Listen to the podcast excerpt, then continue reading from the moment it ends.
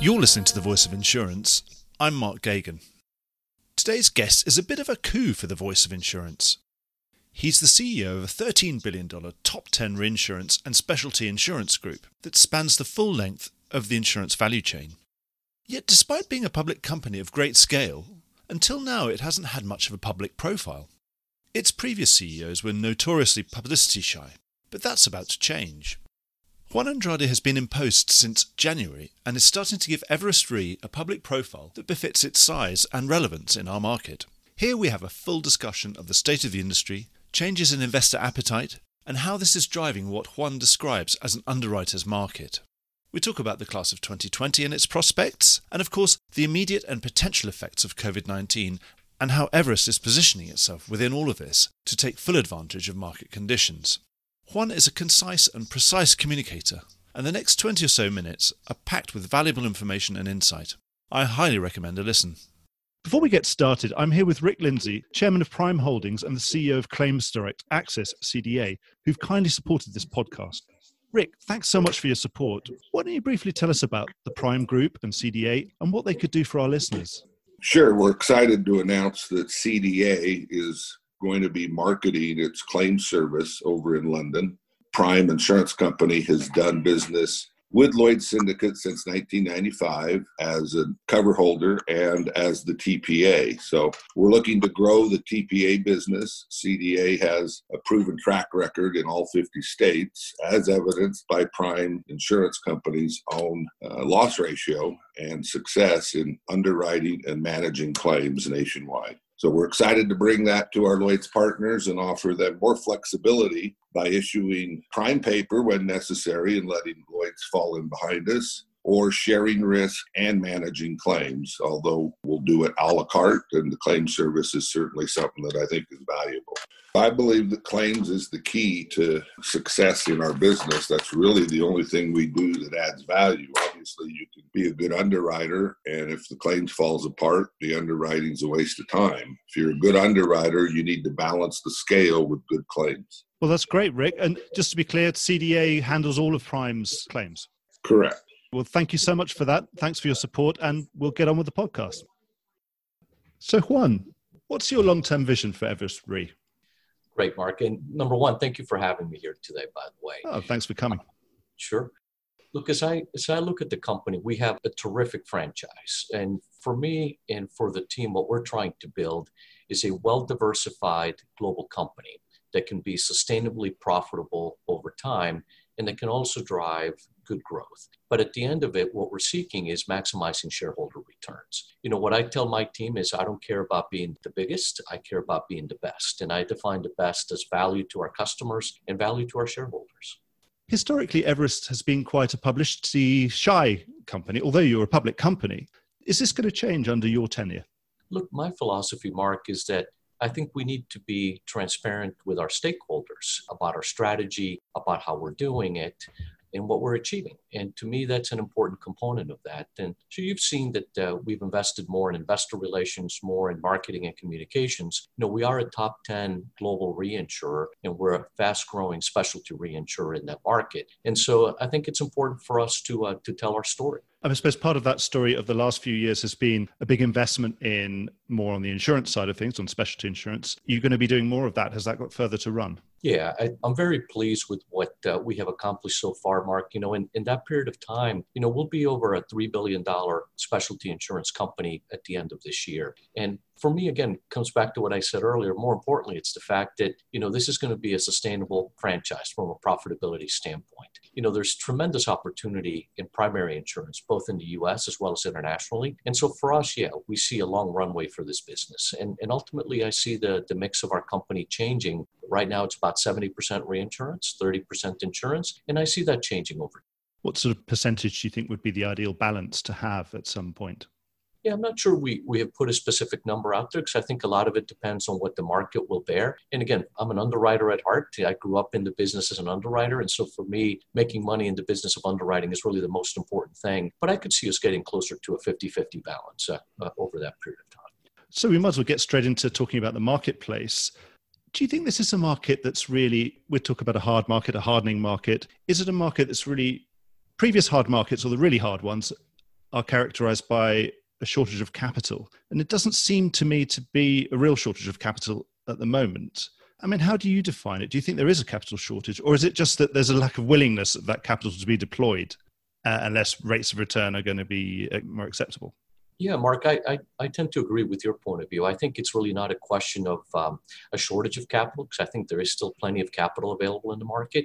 It's really the cost of capital has gone up. And I think investors are demanding a higher premium, if you will, for the capital that they deploy. So to me, that that is really more what we're seeing in this space right now. And it's interesting, you know, there, there's an awful lot of talk about a hard market. And I think in certain lines of business, that is true you know, we've seen some of that in, in certainly in the primary space. We're seeing that in, in pockets in, in the reinsurance space. It's clearly a firming market and an improving market from an underwriter's perspective. Yes, in terms of improving, do you think rates are now approaching adequacy or where, where they weren't adequate before? Or do you think we've got a long way to go? No, I, I think we're getting closer. You know, if I look at, um, at our own pricing, primarily in the primary insurance side of things, you know, our rate has been exceeding trend now over the last number of quarters, et cetera. And in the, the reinsurance side, it's, it's a very similar phenomenon. But what I would say, though, and I think this is uh, the point that you were making, is that we have been in a soft market for a long time. There's been a, a, number of years where it was actually quite the opposite phenomenon taking place, where pricing was below trend. And so it does take some time for that to catch up. And I think we're starting to get close. I think in, in some of the long tail lines, you still have maybe a bit of ways to go for rates to be equal to trend and for pricing to be sufficient. And I think that's some of the, the underlying pressure that you still see in the market and the reason why pricing continues to firm. Is it that um, the hardness of the hard market is proportional to the softness of the soft market that preceded it? Yeah, I, think in some ways it probably is. And, you know, I, I'm, I'm in the camp that says you probably see continuing traction on pricing, certainly through 2021 and maybe beyond, depending on the line of business that's out there there's a confluence of events that's taking place right now. Not only did you have the uh, the events of 2017, 2018, and 2019 from a catastrophe perspective, you know, you had some of the loss development on, on some of those losses as well for the industry, but you also have a low interest rate environment, you have social inflation, and now you have COVID. So all of that uncertainty, I think, leads to the fact that pricing has to come back to a more adjusted place for the industry. And I think you will see that continue you know, as a business like Everest Re, you've got a fantastic visibility on the strength of US casualty reserves, I would say. What do you think is the position at the moment? Do you think that those trends, those underlying loss trends, are going to continue to worsen? And also, do you think we're going to continue to see a necessity for increasing of reserves to cover some of the shortfalls in back years? Yeah, look, I think this goes back a little bit to, to the soft market discussion, where for a number of years, again, a trend was exceeding pricing right? And as a result of that, I think reserves, uh, you saw a, a, decline in reserve releases and maybe a decline in reserve redundancies, certainly in the industry and particularly in the US in those long tail classes of business. And it will take some time for that to essentially come back to more equilibrium. Now, as far as loss trend itself, and do I see it worsening? You know, COVID, I think, will certainly bring some pressure to that. There will be litigation things will be debated in the courts, whether it's on the casualty side, directors and officers liability, on business interruption, et cetera. And so that will continue to put some underlying pressure on, on trend, I think, as well. What sort of time frame did you put on know us being able to call to know whether COVID, how COVID nineteen is affecting things? Because obviously it's too soon right now. Would it be about a year's time or two years' time or something like that before you could say, I know that this has had an effect? I think it's a great question. Look, I think on on the shorter tail lines, you're bound to see the impact probably within a, a, shorter time frame, whether it's 12 months to 24 months, et cetera, et cetera. The issue with it, though, is this is still an ongoing event, right? And this is what makes it so much more difficult to estimate in that sense, and so much different than a natural catastrophe in that sense. So I think shorter tail lines, you probably get a view in a shorter time frame.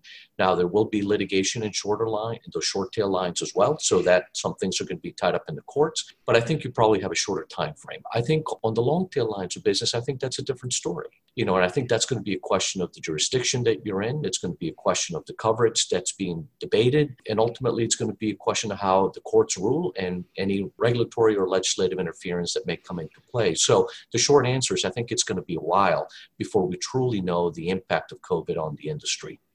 Fair enough. Juan, you said at the beginning that you preferred to be the best rather than the biggest. So now we've got this hardening market situation. Would you rather have top line growth for the wider cover that you may have been giving last year, or would you rather be restricting that cover for the same price or a combination of, of the two? Yeah, I mean, look, the, the way I think about it is I, I see tremendous opportunity for the company right now in this market on both the reinsurance and the insurance side. You know, there's opportunity from the perspective of improving pricing, but there's also improving terms and conditions that are out there. So again, having grown up as an underwriter, I tend to look at it on a on a risk specific basis and also on the needs of a buyer. You know, a buyer may opt to buy less coverage a buyer may opt to add more coverage depending on their own economic situation, et cetera. And, you know, as underwriters, basically we, we tend to look at that and we see where the economic opportunity is for the company. And, and for us, you know, it's an underwriter's market right now. If you look at the reinsurance side of things, we see plenty of opportunity for growth in property cat, in retro, facultative risk, and in the casualty lines, particularly in the proportional proportional arrangements, as we see the, the primary insurance pricing coming through. On the insurance side, we also see some very good opportunities in areas like directors and officers liability, in excess casualty, and in property as well at the same time. So it's a good market to be an underwriter, and, and we're pursuing all those opportunities. Which would you rank as the best at the moment where you know when you've got all these uh, different uh, heads of department coming in competing for your capital to be allocated for 2021 for the budgeting meeting? Do you tell them and who's your favorite at the moment yeah, no, I, I would start with the fact that, you know, we have a pretty strong capital foundation, Mark. And so for us, you know, we are looking at the opportunities in reinsurance and insurance. And fortunately, we're not in a situation where you have to pick your favorite child, if you will, uh, as a parent, that we can actually deploy that capital uh, to where we see the economic opportunity. But look, I, I see um, a tremendous opportunity right now in excess casualty on the primary insurance side. And that is a place where there has been a retrenchment in capital you know, there has been a retrenchment in, in people who are willing to provide capacity at that point in time. And one of the benefits that we bring as a young primary insurance company is we don't have a lot of legacy exposure. So I would say excess casualty is an opportunity. You know, you're starting to see some very good opportunities, particularly in D&O, in the public D&O space, particularly you know, it was not always the case in that. And I think this is a market that has turned uh, relatively quickly, particularly in 2020. And I think you also see opportunities on the property side of things, both in the reinsurance side as well as the, uh, the, the, primary insurance side. The great thing about Everest Re, I, I think, when sitting as a journalist, is the way that you have this connection to all the way through the value chain and right up to the highest ends of retro and the capital markets with ILS and sidecars and all sorts of things. So you've participated in many, many places along the value chain. I'd love to sort of pick your brains a little bit about how you, your sort of your capital base wants to play. For example, if if retro, I know that you're also a seller of retro, but if you feel that retro is getting too expensive, would it be the sort of situation where you would retain more of your reinsurance book, for example, and more of your insurance book if you thought reinsurance, the reinsurance that you buy to protect your insurance book, was too expensive? Would you be happy to retain more of this business, particularly as it's going to be more rate adequate going forward or likely to be? Yeah, sure. And again, I think it starts with with the capital foundation of the company, as you were saying. You know, we have a diversified balance sheet. You know, we use alternative capital, I think, very effectively through our assets under management with Mount Logan, through our catastrophe bonds, through Kilimanjaro, et cetera. And so that gives us optionality. You know, as a group, we have over $13 billion of capacity that we can deploy, whether it's our own balance sheet, whether it's the alternative capital, et cetera. So that gives us a lot of firepower, particularly in a market like this. And it ultimately comes down to an economic trade off to get to your question, right? So, you know, we are a buyer of retro, we are a seller of retro. On the buying side, we have diversified hedges. Some of the ones are the, the ones I just spoke to with Logan and Kilimanjaro, et cetera. And so it really has to do with economic conditions as to how we think about that. So if buying retro becomes very expensive, or I would say it a different way, if the economic conditions are improving so we can retain more risk and get price and, and, get paid better for that, then we will happily do that. And you saw us do that in the first half of this year. We, we talked about that publicly in our second quarter earnings. And what gives us the ability to do that again is the capital base and the foundation to do that. Now, not all uh, insurance reinsurance carriers are in the same situation that we are. There's a lot of people that run their balance sheets on a very capital light basis. And so for them to be able to play in a market like we're in today, they either have to write a smaller gross portfolio or they have to raise more capital to be able to maintain their PMLs and, and, the level of risk that they want to take into the company. For us, that's currently not our situation, right? And so uh, the short answer to your question is yes. If, if economically we decide that we want to retain more risk and we're getting adequately paid for that, we will do that But at the same time, it's also a seller's market, and we do sell retro right now. And it comes back to that there are people out there who have capital light models who will still require retro from companies like us. It's frankly a good time to be a, a rated carrier in this environment. You know, particularly with what you're seeing in the advent of the ILS market and, and some of the pause that we've seen in alternative capital at this point in time. Do you think long term ILS is still going to hold up? It's just, do you think it's going to trade through this difficulty it's had in the last couple of years now with the trapped capital situation? definitely. I, alternative capital, I, I, think, is here to stay, and and frankly, it's it's just a fraction of the world's AUM that's really been devoted to uh, to our asset class. I do believe that it is a diversifying asset class uh, to investors. I think right now what you're seeing is the fact that because of the, the catastrophes in 17, 18, and 19, now with the uncertainty around COVID, that there's been a bit of a pause. But I think that resolves itself. And frankly, we even see it in, in our Mount Logan. And we talked about this in our second quarter call, where we are already seeing some new investment coming in into Mount Logan. So, absolutely, do I see uh, alternative capital playing a, a, role going forward? Yes. And for us, make, taking advantage of that and making sure that we continue to have a diversified capital base is very important.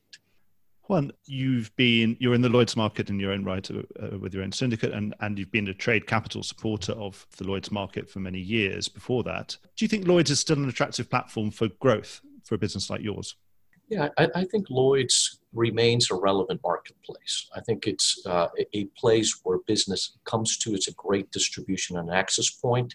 And I think absolutely it becomes relevant from that perspective. I also think that John Neal and the management team have done a terrific job in bringing underwriting discipline and focusing on all the operational changes that they need to focus on within Lloyd's to bring down the cost and make it a more viable platform over time.